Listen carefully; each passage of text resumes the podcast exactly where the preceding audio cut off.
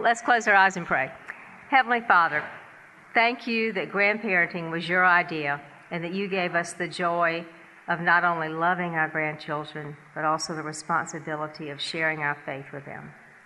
We ask that you pour out your spirit on our speakers tonight as we learn about Christian versus cultural worldview and also what you're doing among grandparents through our small groups here at St. Philip's. In Jesus' name, amen. As I was saying, we began this, this ministry, this generation's ministry, which is what we call the grandparents' ministry at St. Philip's a little over a year ago, as a result of some of us going to Grand Camp out at Camp St. Christopher, which was begun by Peter Rothermel from the Diocese of South Carolina. He's in charge of Christian education. And I went with the idea that there, I knew there'd be some spiritual influence, and I knew I would have a lot of fun with my grandchildren, but I was unprepared for the impact it would have on my life as showing me the real importance and depth of being a grandparent. You know, I had read that scripture, Deuteronomy 4 9, a number of times, but I don't think I, I saw the entirety of it until I went to Grand Camp. It said, Be careful that you don't forget the things your eyes have seen or let them slip from your heart as long as you live. Teach them to your children and to their children after them. And I missed that last part. Somehow I thought I would teach my children and pass the baton of faith to them, and then my children would pass it to their children. But it's really our responsibility as grandparents to pass it to our grandchildren as well and to make sure that um, that they experience the gift of Christian faith.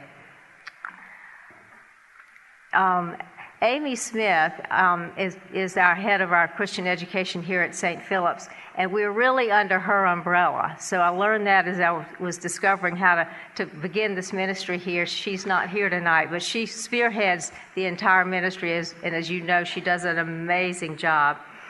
Um, we're going to have a full evening, so I'm going to give you a little rundown of, of how it's going to go because we want to get you out of here by 8 o'clock if we can. Um, we have a gifted writer and communicator, Mike Dowling, who's going to be sharing the Christian versus cultural worldview um, to us tonight. Also, Brian McGreevy, who is the minister over the grandparents ministry. He's, he's just an amazing help and, and leader for us. Um, Bob Coons is going to share a little bit about the small group that he led in the fall, and also we'll have a testimony from, from Bruce as well, from, who was part of that group. And then I'll wrap it up by telling you a little bit about the future of, of um, this next year coming up.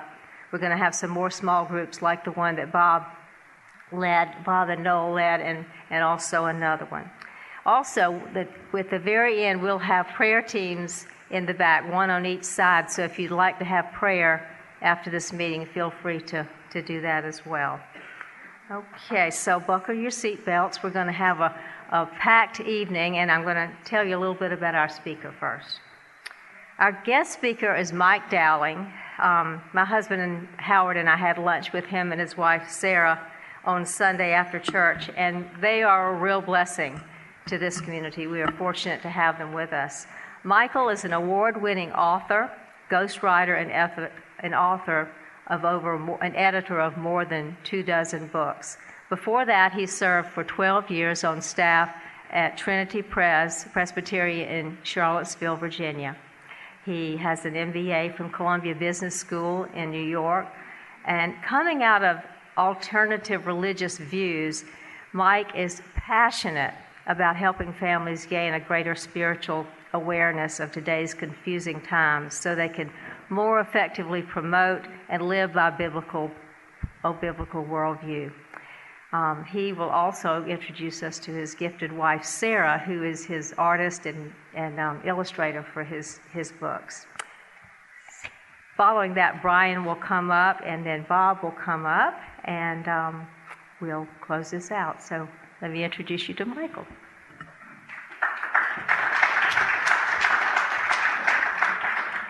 Thank you, Lynn.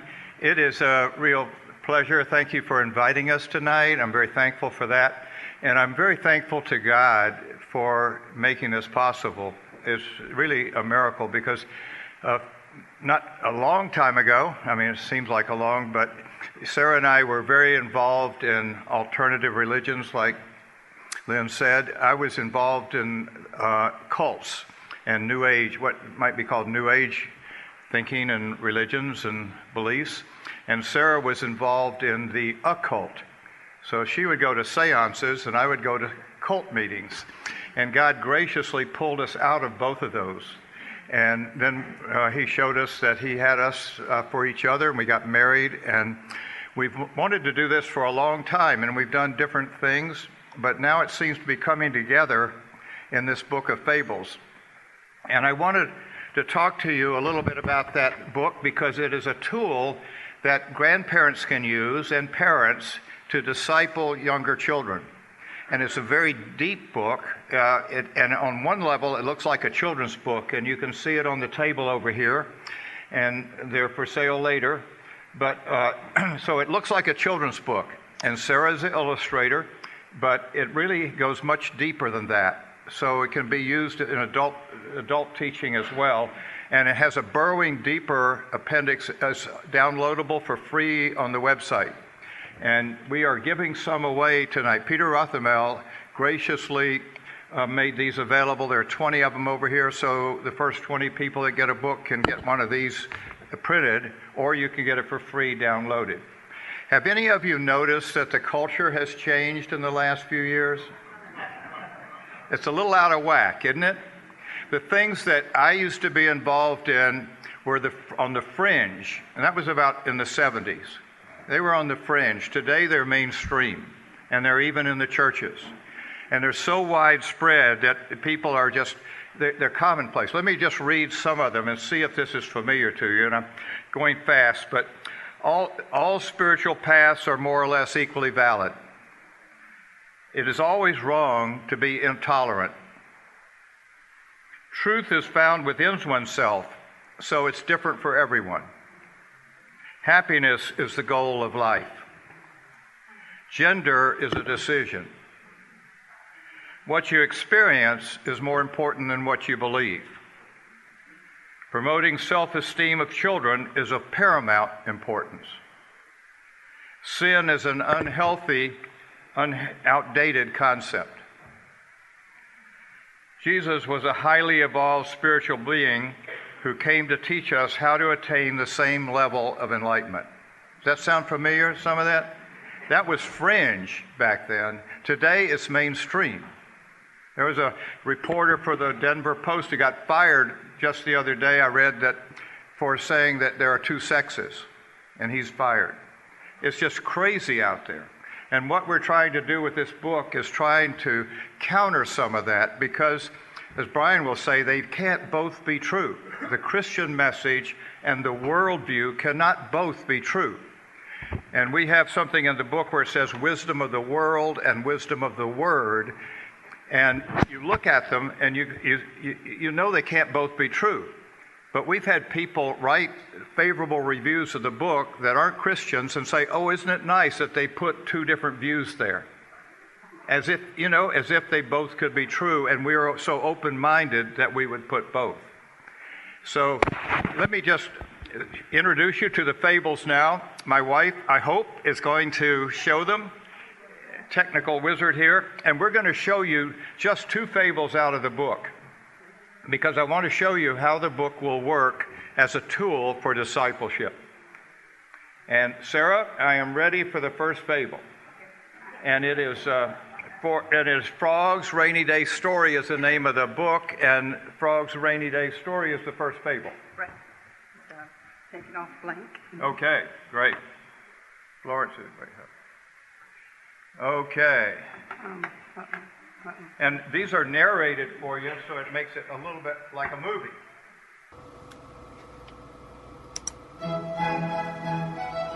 Frog's Rainy Day Story.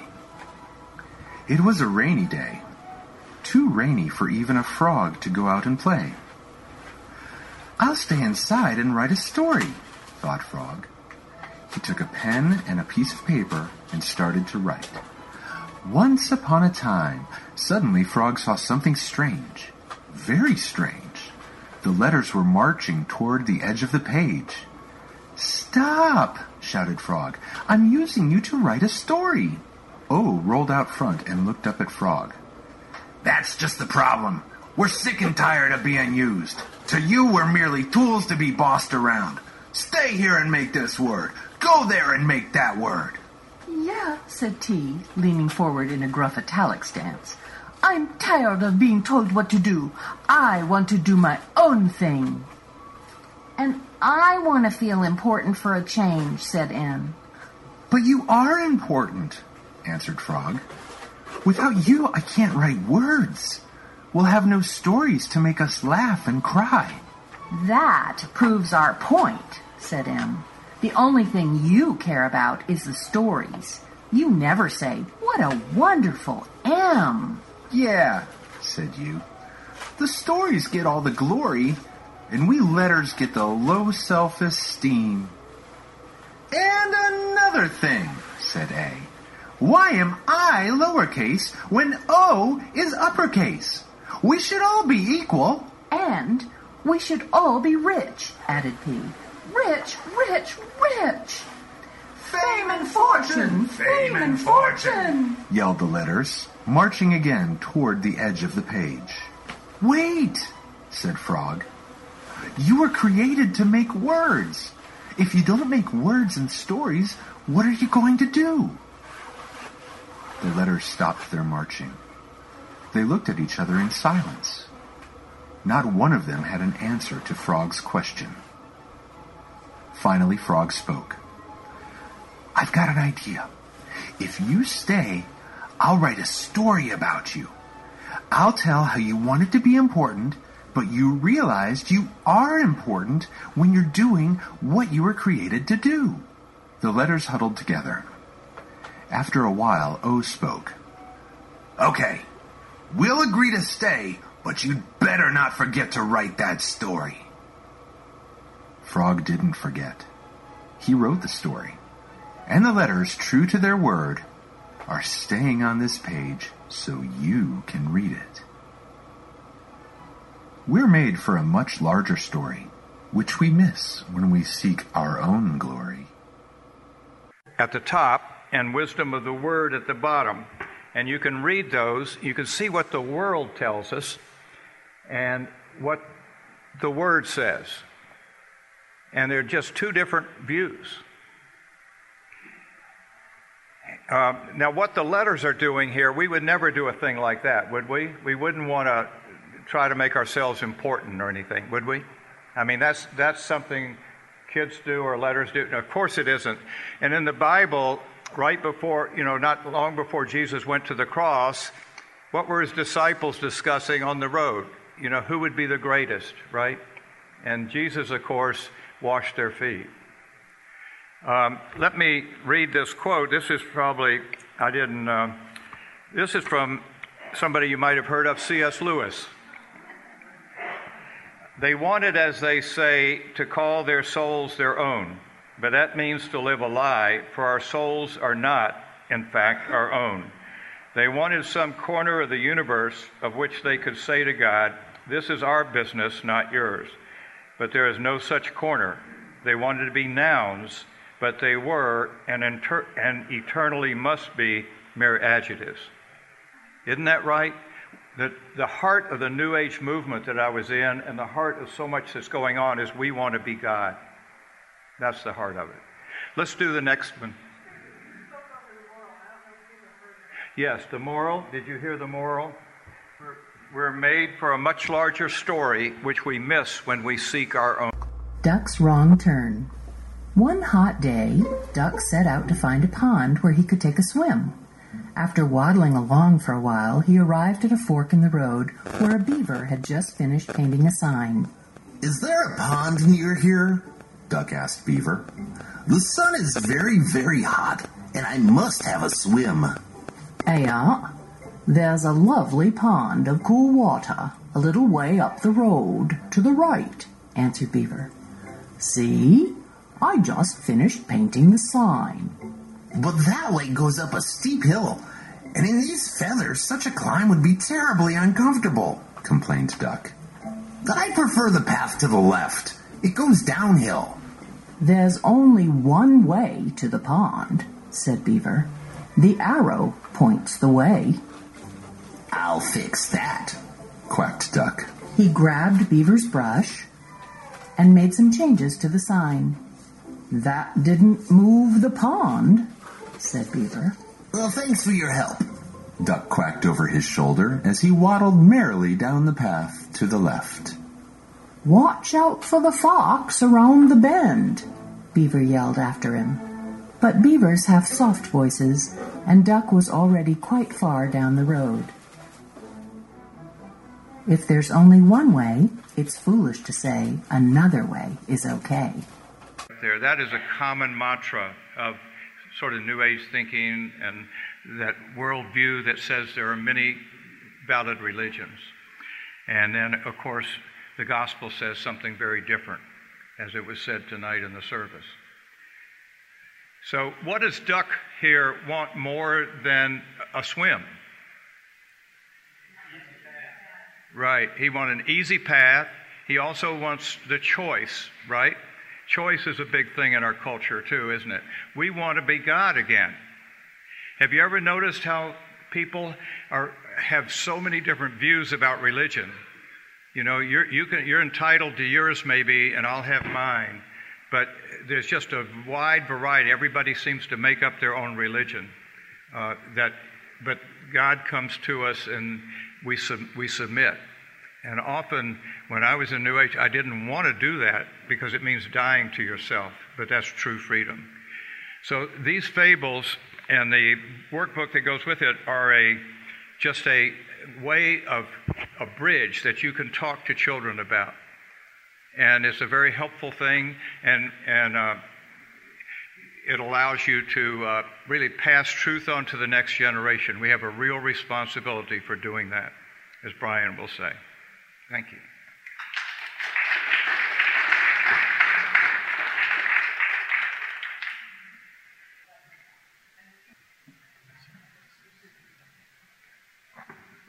So, I wanted to uh, take just a moment to put this in context a little bit for some of the people that are in the C.S. Lewis class. We've been talking a lot in that class during the Screwtape letters about making sure that you don't fall prey to the devil's schemes. And one of the devil's schemes is to make you think that your worldview doesn't matter, that whatever you want to believe is just fine, that it doesn't really have any consequences, and aren't we all just nice to each other and everything will be fine? But the problem with that is it doesn't really work very well. And part of the reason that this is so very important today is that if you spend any time with young people, they have a very different worldview, probably, than most of you. And we assume that people have the same basic assumptions about life that we do, and that would be wrong. If I had a little bit more technology and time, I would show you a Diet Coke commercial uh, that came out in 2019. If you know how to go on YouTube, when you go home, pull up the Diet Coke commercial that says, Just do you. And basically, it says you can be whatever you want to be, you can do whatever you want to do. Um, you are your own God, essentially. So it doesn't quite go, it doesn't put that last part in words, but that's what it means. So for us who want to try to figure out what to do about this, the power of story is one of the greatest tools that we have for being able to deal with what I think is really one of the fundamental crises in our culture. So I want to talk just a little bit about what does worldview mean. Uh, that may be a word you're not familiar with. It basically means philosophy of life. Uh, it's a philosophy of life, the assumptions upon which you base your life, the story that you believe to be true. And if you study philosophy, there's a lot about what a worldview is that's basically a commitment or a fundamental orientation of the heart that's expressed in a series of presuppositions about the basic constitution of reality. So, we're going to unpack that uh, a little bit tonight. So, part of the reason that this is so very important is that for most of us, um, we grew up without even knowing it in a Christian worldview, where the fundamental assumptions of our teachers, our ministers, the media, everybody else were all fundamental assumptions that were consonant with Christian truth. But that has changed. And C.S. Lewis was one of the first people to show us that the trends that were happening in the 1930s were going to land us right where we are now. And some of you will remember in the 1980s, at the end of the 80s, there was a very provocative book by Allan Bloom, uh, a, a, scholar who was at Yale and then the University of Chicago, called The Closing of the American Mind. And 1987, that seems like that was just yesterday, but I'm sorry to tell you that it wasn't just yesterday. Um, that was 13 years ago. Um, and listen how what he said has come true in spades. According to the postmodern worldview, the danger is not error, but intolerance. Relativism is necessary to openness, and this is the virtue, the only virtue which all primary education for more than 50 years has dedicated itself to teaching. Openness and the relativism that makes it the only plausible stance in the face of various claims to truth and the various ways of life and kinds of human beings is the great insight of our times. The true believer, that means us, is the real danger. The study of history and culture teaches that all the world was mad in the past. Men always thought they were right, and that led to wars, persecution, slavery, xenophobia, racism, and chauvinism. The point is not to correct the mistakes and really be right, Rather, it is not to think that you are right at all. This worldview that's out there today dismisses the entire history of the human race and says there's nothing to be learned from that and that we have to find our own way. And your children or grandchildren are being taught that in school. Freud, not someone friendly to the Christian worldview, predicted that if we were able to throw off the shackles of religion, that this is what would happen. Fundamentally, we only find what we need and only see what we want to see. We have no other possibility. Since the criterion for truth, correspondence with the external world, is absent, it is entirely a matter of indifference what opinions we adopt. All of them are equally true and equally false, and no one has the right to accuse anyone else of error. We have now moved from the conviction that everyone has a right to his or her own opinion to the notion that every opinion is equally right. This notion is very confusing to children.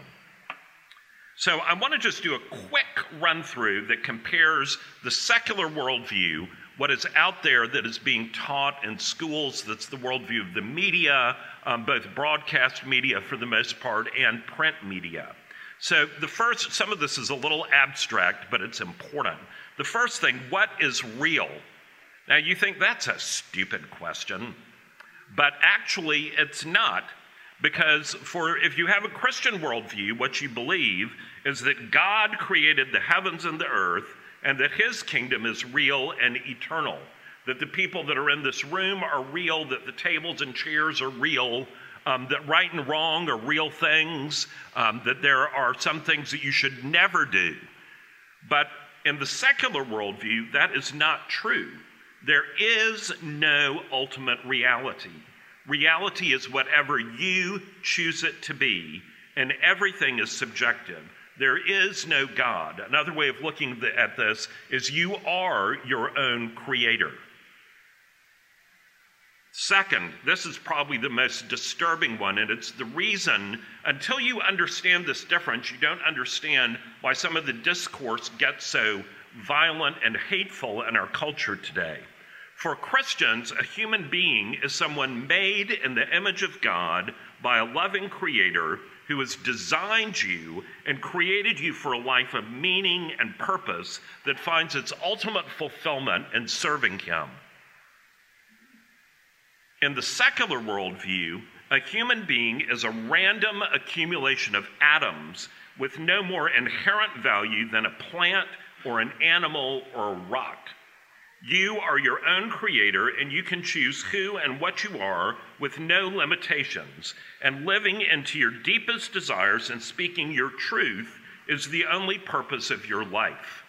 So the idea is that we all evolved from the cosmic goo, and it's just an accident that you're not an asparagus, basically.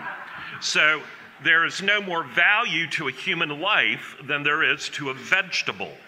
And this it's funny, but at the same time, it's also profoundly frightening because that is the reason that we see a crisis about the value of human life. What happens at death? The Christian view is that you enter into eternal life with God in heaven if you are a Christian, or you spend eternity separated from God. And the secular worldview, death is not really a big deal.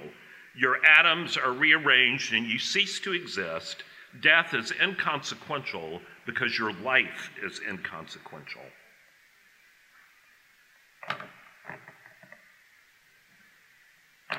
So, how do we know anything at all? God is the source of all knowledge, and this has been the, the traditional viewpoint for most of Western civilization. And He's created an orderly universe that includes absolutes such as truth, goodness, and beauty, which are defined in him and by his revelation in Scripture and his incarnate word, Jesus Christ. The secular worldview says that what we perceive as knowledge comes from physical processes in our brains and from our own experience. There is no such thing as truth or goodness or beauty. You can't say something is good and something is bad. That is all in the eye of the beholder, and it is entirely subjective. Which leads us how do we know what's right and wrong? For Christians, God has revealed the standard of what is right and wrong in His written word and has written His law in our hearts, and all ethics of right and wrong derive from His word. But in the secular worldview, there is no such thing as right and wrong. Uh, it is completely up to each individual to determine based on their feelings in the moment. They can go back and forth. What's right for them one day might be wrong for them another day, and that's all fine. The only thing that is wrong is to tell someone that their view is wrong. That is the only thing that is wrong.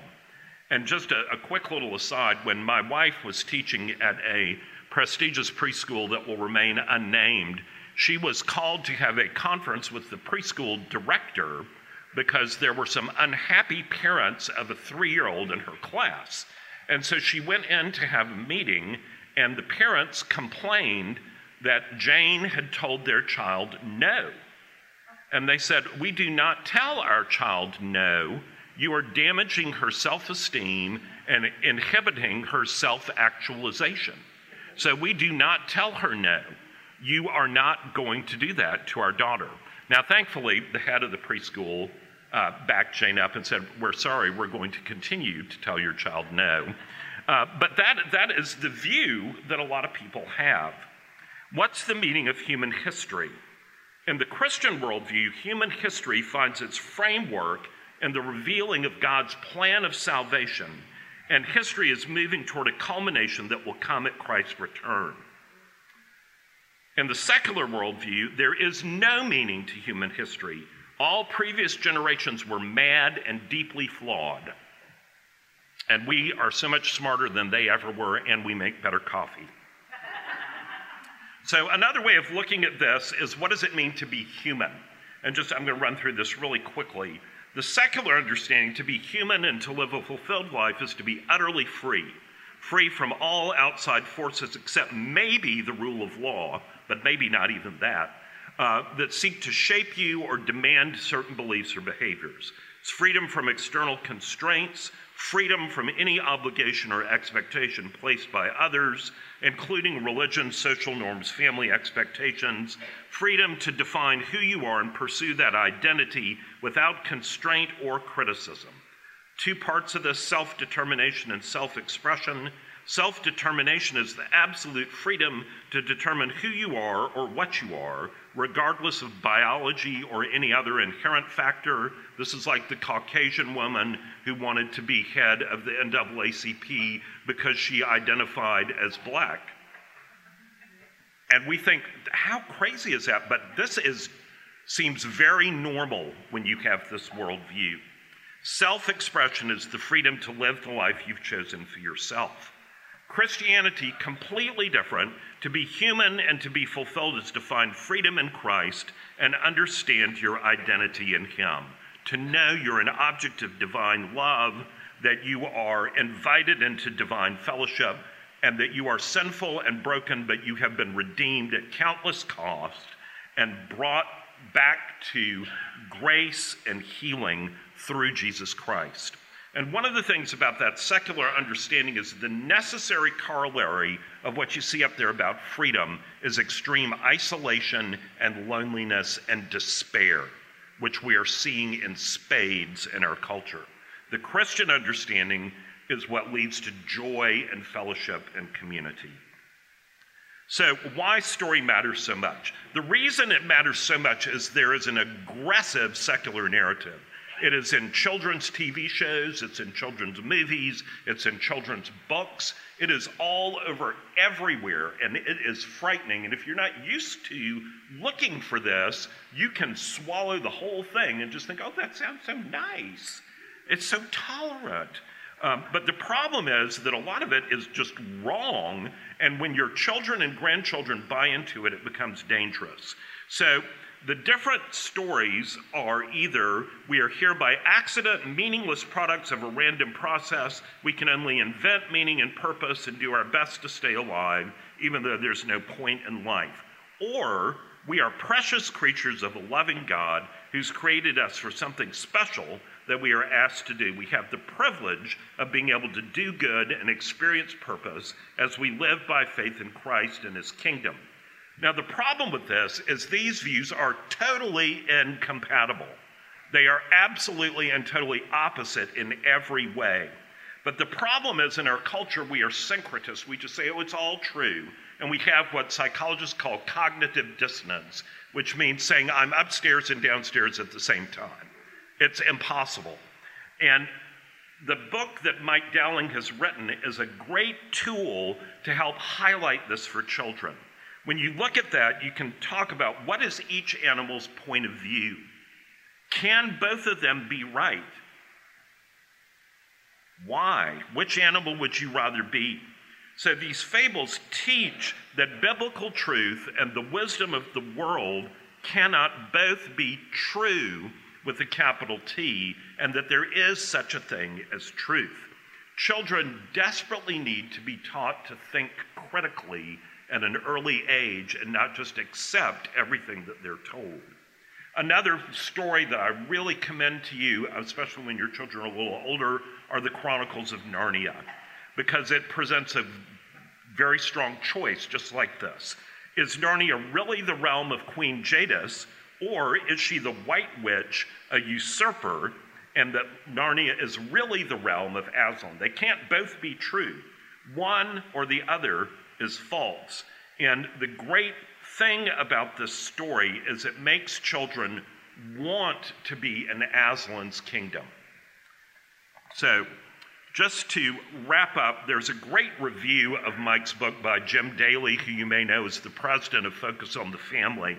And one of the things that he says about this that I think is so important to understand is that when you look at these fables, they display key traits that we want our children and grandchildren to know about humility, obedience, wisdom, and core gospel truths, reminding readers that God's love is a gift that is not earned, that we're created for God's glory, and Jesus is the source of all truth.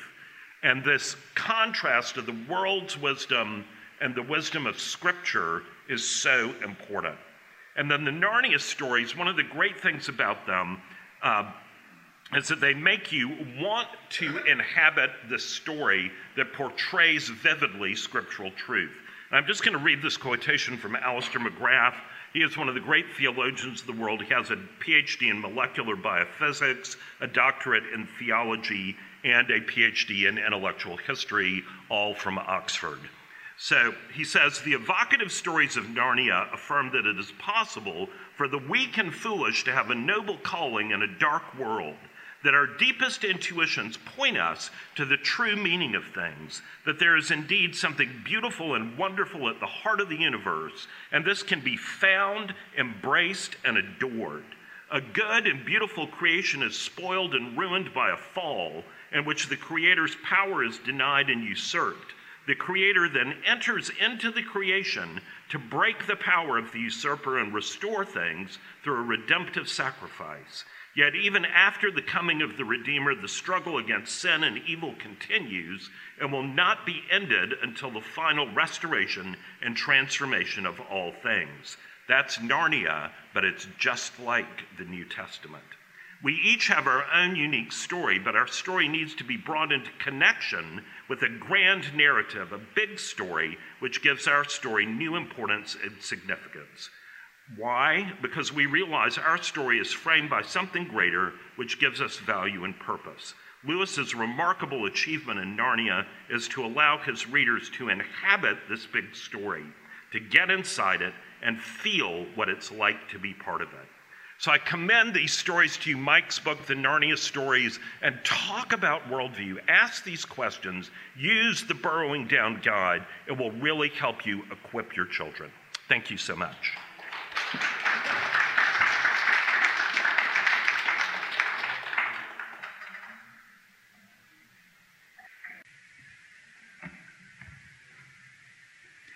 I want to pick up on the theme that Brian articulated about the decline of what we knew growing up in terms of our teachers um, being Christians and we lived in a Christian world. Excuse me, there's a Christian researcher and pollster whose name is Thom Rainer. And Rainer recently published some statistics that are frightening to me. His, percentage, uh, his statistics show that the percentages of, Amer- of Americans who claim to be Christians and can articulate the basic gospel message who were born before 1946 is 65%. For those born from 1946 to 1964, 35% can articulate the basic Christian message. For those born before between 1965 and 1976, 15% can articulate the Christian message. For those born between 1976 and 1994, 4%.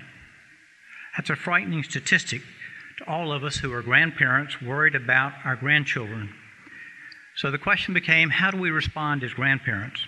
How do we learn the specific skills that help us share and demonstrate our faith to our grandchildren? That was a struggle we all faced as we gathered as a small group. There were two foundations upon which we built our study. The first was prayer. We began by assembling a list of the grandchildren represented by the 12 folks in our group and there were 50 grandchildren among us. We agreed to pray daily for each of those 50 grandchildren. I still get chills when I think about all those other grandparents praying for our eight grandchildren every day. I've told our grandchildren how special it is that our friends were praying for them. In fact, one uh, on Christmas Eve, Bruce McLeod and I were out front waiting on the service to start at 10:30, talking with Jimmy Glenn and I said, Bruce, how are your grandchildren doing? And Jimmy said, Do you guys share grandchildren? And Bruce said, Well, as a matter of fact, we do. He said, I pray for Bob's grandchildren every day, and he prays for mine. Some of us focused upon particular grandchildren every day. Phillips said, We're going to name our grandchildren every day, but we're going to focus on one in particular a day to make sure we give extra prayer to that grandchild. The second foundation for us was Scripture. We learned how to bless our grandchildren. And why did we do that? Well, if you start with Genesis and you look, the first action that God takes after the creation of man is recorded in Genesis verse 27, chapter 1, as follows. So God created man in his own image. In the image of God, he created them. Male and female, he created them. And God blessed them. What does the phrase God blessed them mean? It means that God conveyed his unmerited favor upon them. God's creations, male and female, had done nothing, yet began life by being blessed by God, by receiving his unmerited favor.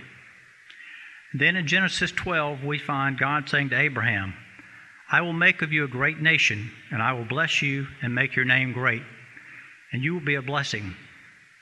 So Abraham becomes God's representative in blessing other people on behalf of God. We find this continuing theme throughout the Old Testament of God's representatives blessing his people, culminating in that verse with which we're familiar in Numbers, in which the Lord spoke to Moses and said, Speak to Aaron and his sons, saying, Thus you shall bless the people of Israel. You shall say to them, The Lord bless you and keep you. The Lord make his face to shine upon you and be gracious unto you. The Lord lift up his countenance upon you and give you peace. So shall they put my name upon the people of Israel, and I will bless them. So we as a group learn how to bless our grandchildren by putting our hands on their heads and looking directly into their faces and saying, Madeline, or Reeves, or Rebecca, or Atticus, or Charlie, or Peyton, or Noah, or Rosie, or Bain, or Cash, or Abigail, the Lord bless you and keep you. The Lord make his face to shine upon you and be gracious to you. Lord lift up his countenance upon you and give you peace. Then we practice that activity with each other so that we literally blessed each other during our study session so we'd be prepared to share that experience with our grandchildren. We remember the stories of Jesus blessing the children when he took them and said to his disciples, Prohibit not those children from coming to me, for such belongs the kingdom of God. As Anglicans, we have the weekly experience of the priest saying a blessing upon us. But how many of us have had the experience of one person looking into our eyes and reciting those words? It's a humbling, moving, and emotional experience to be God's representative saying that to your grandchildren. We had another blessing produced in this diocese that we shared as well. And that blessing reads I bless you in the name of Jesus. I bless you to know the Father's heart for you and the depth of the love he holds for you. I bless you with the joy of Jesus. I bless you with his faithfulness regardless of life's circumstances. I bless you with the peace and the power of the Holy Spirit, that you may walk well in the paths the Lord has established for you.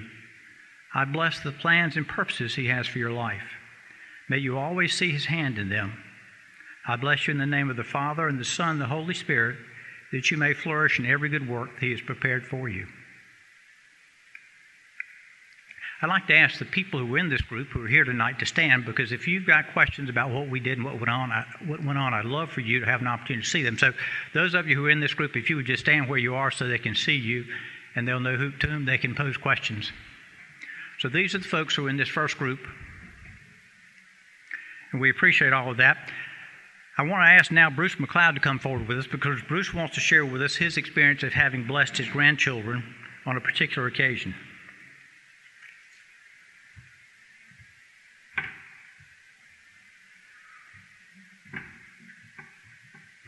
Thank you, Bob. Um, Bob misspoke. We had a, a, list of 50 grandchildren, but Bob and Noel added a 51st one on January 26th. And that Isaac Nathaniel's on my list, and I pray for that child as well. Uh, I came to Charleston two years ago this month. I drove all night from Washington, D.C., Northern Virginia area, where I lived for 30 years. And uh, I thought I'd made a mistake. That was January 3rd, the day you got six inches of snow here. but uh, I stayed. And one of the reasons I came to Charleston is because my son is here. He's a professor at the College of Charleston. He has three of my eight grandchildren in Mount Pleasant. In the 30 years I was in Washington, all my grandchildren were born and grew. And I realized that the three in Houston and the two in Atlanta had outgrown me. They had grown up so fast that I didn't spend a great deal of time with them. And uh, although we tried to go visit on special events and occasions and birthdays, and I actually routed my business travel through Houston and Atlanta in order to spend time with family. Uh, my family in Mount Pleasant was living in Columbia at that time when my son taught at USC, so I, I went to Columbia on occasion. But I reached a point where I said, you know, this wacky world that you've described to us tonight is really something. Uh, I need to spend time with my three grandchildren. I'm blessed in that I have what we call found grandchildren. My three grandsons in Houston are believers in the Baptist church with their parents there. My two sons in Atlanta are not believers, or two grandsons rather, and my three grandchildren in Mount Pleasant are not. Now, when we made up this list, I was astonished at, at uh, the fact that we came up with 50 grandchildren from 12 people. And uh, God is a generational God. He loves the generations of families. And, and throughout the Bible, you see so and so begat so and so, begat so and so, begat. I always skip over those parts because I don't. but that's God. He loves the families and He loves the generations. And we have an obligation to share knowledge of God and our faith with our families. Um, when we got this list, we, we prayed and we continue to pray. The, the, the, course is over, but I still have my list, and, and I continue to use that and pray for them by name. My son asked me in, in Mount Pleasant, he said, Dad, what's going on at, at St. Philip's? And I said, Well, I'm praying for your three children. He's not a believer. And I said, So are 11 other people, and they're praying for your children by name on a regular basis. And he was blown away by that. He's now come to St. Philip's four times to worship with me. He said, Dad, I haven't been in a church in 25 years. So, best way to my grandchildren is through their father, but I'm going to do my best. Uh, just to share one more thing with you, the, the blessing that Bob mentioned was, was a joy. I think it was uh, uh, the evening we, we shared that um, is Cam here? There she is. Cam and I were partnered off. The idea was you partnered with someone that wasn't your spouse. And uh, I, will never forget when Cam looked at me with those blue eyes and put her hand on me and, sa- and said the Levitical blessing from number six. And I, in turn, blessed her. But that encouraged us. And over Thanksgiving, my family from Houston was here, the three believing son- grandsons, but we went to lunch. Uh, a, a day or so before Thanksgiving, and their father said the blessing for the food. And I said, well, Hold on a minute, I want to bless my grandchildren. So I tried it. I was a little shaky about it, but I, I did the Levitical blessing. And the looks of wonder and the wide eyes of these three teenage boys was just amazing to me. It was a wonderful experience. I'm looking forward to finding the right opportunity to one on one bless my grandchildren here in Mount Pleasant. Um, if you're thinking about this Grandparenting Matters course, do come. It's, it's very good, and it's a good book. And uh, I think you'll, you'll come up with excuses. You'll say, Well, I, I'm busy, or my spouse can't come. We had three couples, but we had six individuals there. So come without the other grandparent. Or as uh, Ken and Jay John said last night, come anyway. so I want to encourage you to come.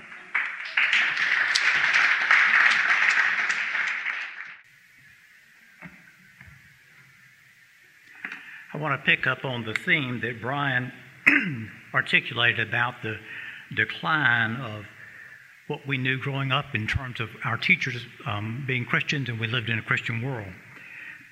Excuse me, there's a Christian researcher and pollster whose name is Thom Rainer. and Rainer recently published some statistics that are frightening to me. His, percentage, uh, his statistics show that the percentages of, Amer- of Americans who claim to be Christians and can articulate the basic gospel message who were born before 1946 is 65%. For those born from 1946 to 1964, 35% can articulate the basic Christian message. For those born before, between 1965 and 1976, 15% can articulate the Christian message. For those born between 1976 and 1994, 4%. That's a frightening statistic to all of us who are grandparents worried about our grandchildren. So the question became how do we respond as grandparents? How do we learn the specific skills that help us share and demonstrate our faith to our grandchildren. That was a struggle we all faced as we gathered as a small group. There were two foundations upon which we built our study. The first was prayer. We began by assembling a list of the grandchildren represented by the 12 folks in our group, and there were 50 grandchildren among us. We agreed to pray daily for each of those 50 grandchildren. I still get chills when I think about all those other grandparents praying for our eight grandchildren every day. I've told our grandchildren how special it is that our friends were praying for them. In fact, one uh, on Christmas Eve, Bruce McLeod and I were out front waiting on the service to start at 10:30, talking with Jimmy Glenn, and I said, "Bruce, how are your grandchildren doing?" And Jimmy said, "Do you guys share grandchildren?" And Bruce said, "Well, as a matter of fact, we do." He said, "I pray for Bob's grandchildren every day, and he prays for mine." Some of us focused upon particular grandchildren every day. Phillips said, We're going to name our grandchildren every day, but we're going to focus on one in particular a day to make sure we give extra prayer to that grandchild. The second foundation for us was Scripture. We learned how to bless our grandchildren. And why did we do that? Well, if you start with Genesis and you look, the first action that God takes after the creation of man is recorded in Genesis verse 27, chapter 1, as follows So God created man in his own image. In the image of God, he created them. Male and female, he created them. And God blessed them. What does the phrase God blessed them mean? It means that God conveyed his unmerited favor upon them. God's creations, male and female, had done nothing, yet began life by being blessed by God, by receiving his unmerited favor. Then in Genesis 12, we find God saying to Abraham, I will make of you a great nation, and I will bless you and make your name great, and you will be a blessing. So Abraham becomes God's representative in blessing other people on behalf of God. We find this continuing theme throughout the Old Testament of God's representatives blessing his people, culminating in that verse with which we're familiar in Numbers, in which the Lord spoke to Moses and said, Speak to Aaron and his sons, saying, Thus you shall bless the people of Israel. You shall say to them, The Lord bless you and keep you. The Lord make his face to shine upon you and be gracious unto you. The Lord lift up his countenance upon you and give you peace. So shall they put my name upon the people of Israel, and I will bless them. So we as a group learn how to bless our grandchildren by putting our hands on their heads and looking directly into their faces and saying, Madeline or Reeves or Rebecca or Atticus or Charlie or Peyton or Noah or Rosie or Bain or Cash or Abigail, the Lord bless you and keep you. The Lord make his face to shine upon you and be gracious to you. The Lord lift up his countenance upon you and give you peace. Then we practice that activity with each other so that we literally blessed each other during our study session so we'd be prepared to share that experience with our grandchildren. We remember the stories of Jesus blessing the children when he took them and said to his disciples, Prohibit not those children from coming to me, for such belongs the kingdom of God. As Anglicans, we have the weekly experience of the priest saying a blessing upon us. But how many of us have had the experience of one person looking into our eyes and reciting those words? It's a humbling, moving, and emotional experience to be God's representative saying that to your grandchildren. We had another blessing produced in this diocese that we shared as well. And that blessing reads I bless you in the name of Jesus. I bless you to know the Father's heart for you and the depth of the love he holds for you. I bless you with the joy of Jesus. I bless you with his faithfulness regardless of life's circumstances. I bless you with the peace and the power of the Holy Spirit that you may walk well in the paths the Lord has established for you. I bless the plans and purposes he has for your life. May you always see his hand in them I bless you in the name of the Father, and the Son, and the Holy Spirit, that you may flourish in every good work that He has prepared for you. I'd like to ask the people who are in this group who are here tonight to stand because if you've got questions about what we did and what went on, I, what went on, I'd love for you to have an opportunity to see them. So, those of you who are in this group, if you would just stand where you are so they can see you and they'll know who, to whom they can pose questions. So, these are the folks who are in this first group, and we appreciate all of that. I want to ask now Bruce McLeod to come forward with us because Bruce wants to share with us his experience of having blessed his grandchildren on a particular occasion.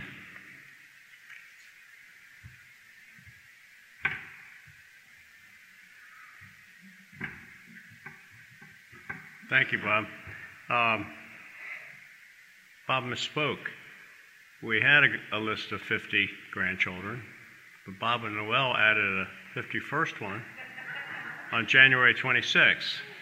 And that Isaac Nathaniel's on my list, and I pray for that child as well. Uh, I came to Charleston two years ago this month. I drove all night from Washington, D.C., Northern Virginia area, where I lived for 30 years. And uh, I thought I'd made a mistake. That was January 3rd, the day you got six inches of snow here. but uh, I stayed. And one of the reasons I came to Charleston is because my son is here. He's a professor at the College of Charleston. He has three of my eight grandchildren in Mount Pleasant. In the 30 years I was in Washington, all my grandchildren were born and grew. And I realized that the three in Houston and the two in Atlanta had outgrown me. They had grown up so fast that I didn't spend a great deal of time with them. And uh, although we tried to go visit on special events and occasions and birthdays, and I actually routed my business travel through Houston and Atlanta in order to spend time with family, uh, my family in Mount Pleasant was living in Columbia at that time when my son taught at USC, so I, I went to Columbia on occasion. But I reached a point where I said, you know, this wacky world that you've described to us tonight is really something. Uh, I need to spend time with my three grandchildren. I'm blessed in that I have what we call found grandchildren. My three grandsons in Houston are believers in the Baptist church with their parents there. My two sons in Atlanta are not believers, or two grandsons rather, and my three grandchildren in Mount Pleasant are not. Now, when we made up this list, I was astonished at, at uh, the fact that we came up with 50 grandchildren from 12 people. And uh, God is a generational God. He loves the generations of families. And, and throughout the Bible, you see so and so begat so and so, begat so and so, begat. I always skip over those parts because I don't. but that's God. He loves the families and He loves the generations, and we have an obligation to share knowledge of God and our faith with our families. Um, when we got this list, we, we prayed and we continue to pray. The, the, the, course is over, but I still have my list, and, and I continue to use that and pray for them by name. My son asked me in, in Mount Pleasant, he said, Dad, what's going on at, at St. Philip's? And I said, Well, I'm praying for your three children. He's not a believer. And I said, So are 11 other people. And they're praying for your children by name on a regular basis. And he was blown away by that. He's now come to St. Philip's four times to worship with me. He said, Dad, I haven't been in a church in 25 years. So, best way to my grandchildren is through their father, but I'm going to do my best. Uh, just to share one more thing with you, the, the blessing that Bob mentioned was, was a joy. I think it was uh, uh, the evening we, we shared that. Uh, is Cam here? There she is. Cam and I were partnered off. The idea was you partnered with someone that wasn't your spouse. And uh, I, will never forget when Cam looked at me with those blue eyes and put her hand on me and, sa- and said the Levitical blessing from number six. And I, in turn, blessed her. But that encouraged us. And over Thanksgiving, my family from Houston was here, the three believing son- grandsons, but we went to lunch uh, a, a day or so before Thanksgiving, and their father said the blessing for the food. And I said, well, Hold on a minute, I want to bless my grandchildren. So I tried it. I was a little shaky about it, but I, I did the Levitical blessing. And the looks of wonder and the wide eyes of these three teenage boys was just amazing to me. It was a wonderful experience. I'm looking forward to finding the right opportunity to one on one bless my grandchildren here in Mount Pleasant. Um, if you're thinking about this Grandparenting Matters course, do come. It's, it's very good and it's a good book. And um, I think you'll, you'll come up with excuses. You'll say, well, I, I'm busy, or my spouse can't come. We had three couples, but we had six individuals there. So come without the other grandparent. Or as uh, Ken and Jay John said last night, come anyway. so I want to encourage you to come.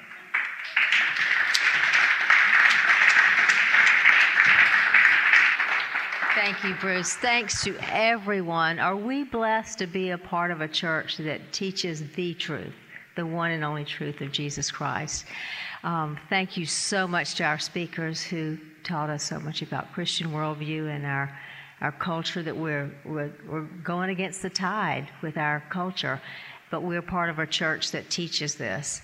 Um, I also want to, want to be, encourage you to to look at the books that, that the Dowlings have to offer for us tonight, but also want to tell you that we're going to offer this Grandparenting Matters again. As you can see, there's real power in the small group of grandparents coming together, praying together, praying for each other, and, and really kind of iron sharpens iron kind of group. So I encourage you to think about that on your tables or places where you can please sign that you came and places to, to sign up for another group if you're interested. We're also looking to offer another small group, a four week DVD series called Never Too Late by Rob Rienow.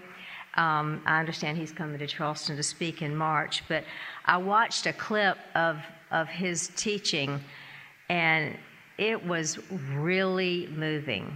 I'm, I was blown away. I have three daughters, and one of whom has turned away from the Lord. Um, she was in church a lot. Uh, she was in Sunday school, in youth group. In fact, one of the younger women who's about her age now came up to me at church and said, You know, when she was a little girl, she used to pray with me, pray for me, and yet she's walked away. I, I see her coming back, but um, she needs she needs the Lord, obviously. And I think this kind of teaching that this man, Rob Rienow, does can help those of us who are um, concerned about our, our children who may not be walking with the Lord as we, we would want. So I hope you'll consider that other group for four weeks, for a four week study. So the other thing I wanted to say is when we do offer these classes, we've been offering them at this time from 7 to 8 on Wednesday nights. We're also looking to offer um, a class in the afternoon. So if you can see on that sheet that you could sign up if you're interested in the afternoon or on perhaps a Thursday afternoon after Jeff's Bible study could be an option, or the same time on, on Wednesday night at night. But um, please sign the sheets before you leave and, and put down your interest in any of those. And I encourage you to please look at the Dowlings information, their books over here that are really wonderful. And thank you so much for being here. God bless you. One more, yeah. And I'm going to ask Brian to close us in prayer, and then also we'll have prayer teams, one on each side, in case you'd like some prayer before you leave tonight.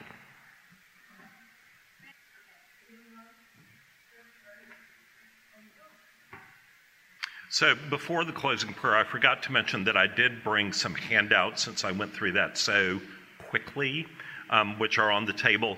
Uh, if those should run out, if you just shoot me an email, I'll be happy to send you uh, a copy of the handouts through the email. There also is a very fine article about worldview um, by Dr. Mohler, whom some of you may have heard uh, when he spoke at Mere Anglicanism a couple years ago. So I commend that to you. So, with that, uh, let us close in prayer. The Lord be with you. Let us pray. Father, we thank you for the fact that you are our Creator, that you are the source of all that is good and true and beautiful. Lord, we thank you for the families in which you have set us. Lord, we confess to you that we have not always thought carefully about what our worldview is and how to communicate uh, things that would help equip our children and grandchildren. But we pray that you would help us to be able to do that. Lord, we pray that you would guide and bless each grandparent in this room. And Lord, we pray by extension for all of their children and grandchildren that you would open their hearts to the truth of your gospel, that you would protect them from the assaults of the evil one, and that you would strengthen them in knowing you. Lord, we pray that you would guide us as we go from this place and that you would guard our hearts for the gospel of Jesus Christ. We pray all of these things in the name of the Father and of the Son and of the Holy Spirit. Amen.